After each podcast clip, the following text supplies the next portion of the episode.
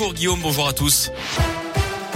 À la une, ils sont contre l'encadrement des loyers. La mesure doit s'appliquer à partir de lundi prochain à Lyon et Villeurbanne. Elle est portée par les élus de la métropole qui se battent contre la hausse des prix des logements. Mais cette nouvelle mesure est jugée contre-productive par le président du BTP du Rhône, Samuel Minot. L'encadrement des loyers vise à, rendre le, logement plus accessible. Nous, on pense que la problématique du logement, c'est un problème d'offre. Il n'y a pas assez d'offres sur le marché. On construit pas assez, on met pas assez de nouveaux produits sur le marché.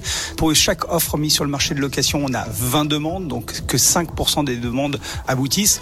Quand il y a 20 demandes sur la table, eh on va prendre le dossier euh, le mieux construit, celui qui présente les meilleures garanties. Et souvent, c'est pas les dossiers qui sont le plus fragiles financièrement.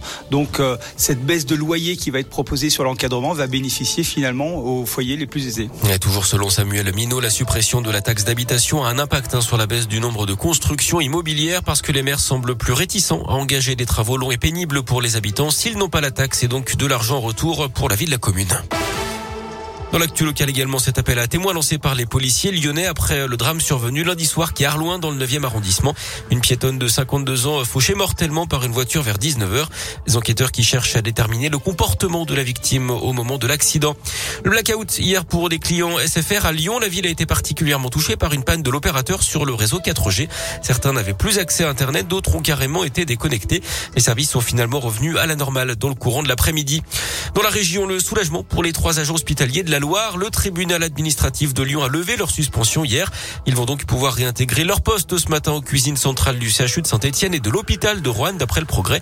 Ils avaient été suspendus car ils n'avaient pas de passe sanitaire, mais la justice a estimé que la cuisine centrale ne faisait pas partie des locaux de l'hôpital. Le CHU de son côté indique étudier des voies de recours possibles. Deux tiers des soignants suspendus faute de passe sanitaire ont d'ailleurs maintenant été vaccinés. C'est ce qu'a annoncé hier Olivier Véran, le ministre de la Santé. Ils sont donc retournés au travail. Cette obligation vaccinale euh, concerne 2 700 000 personnes. On reste dans la Loire avec cet homme de 57 ans condamné à 1500 euros d'amende. Son tort, avoir reconnu au moins quatre bébés qui n'étaient pas les siens pour que leur mère puisse être naturalisée. Il les aurait rencontrés dans l'église du père Riffard à Montréno, à Saint-Étienne. Le religieux connu à l'époque pour aider les demandeurs d'asile. La garde à vue du suspect prolongée dans l'enquête sur le meurtre de Champétière près d'Ambert dans le Puy-de-Dôme lundi. Cet agriculteur de 73 ans devrait être déféré aujourd'hui au parquet de Clermont-Ferrand. Il est d'avoir tué son voisin par balle. Grosse frayeur dont là un avion de tourisme a connu un atterrissage mouvementé. Hier, l'appareil a dépassé la fin de la piste de l'aérodrome de Pérouge. D'après le progrès, il a fini sur un chemin agricole. Le pilote et sa passagère n'ont pas été blessés, mais une enquête a été ouverte. En foot, le match en retard de la troisième journée de Ligue 1 entre Nice et Marseille ce soir. La rencontre avait été interrompue après une bagarre générale entre joueurs stadiers et supporters. Puis il y a également du basket avec de l'Euroleague. Lasvel reçoit les Russes du CSK à Moscou à partir de 20h.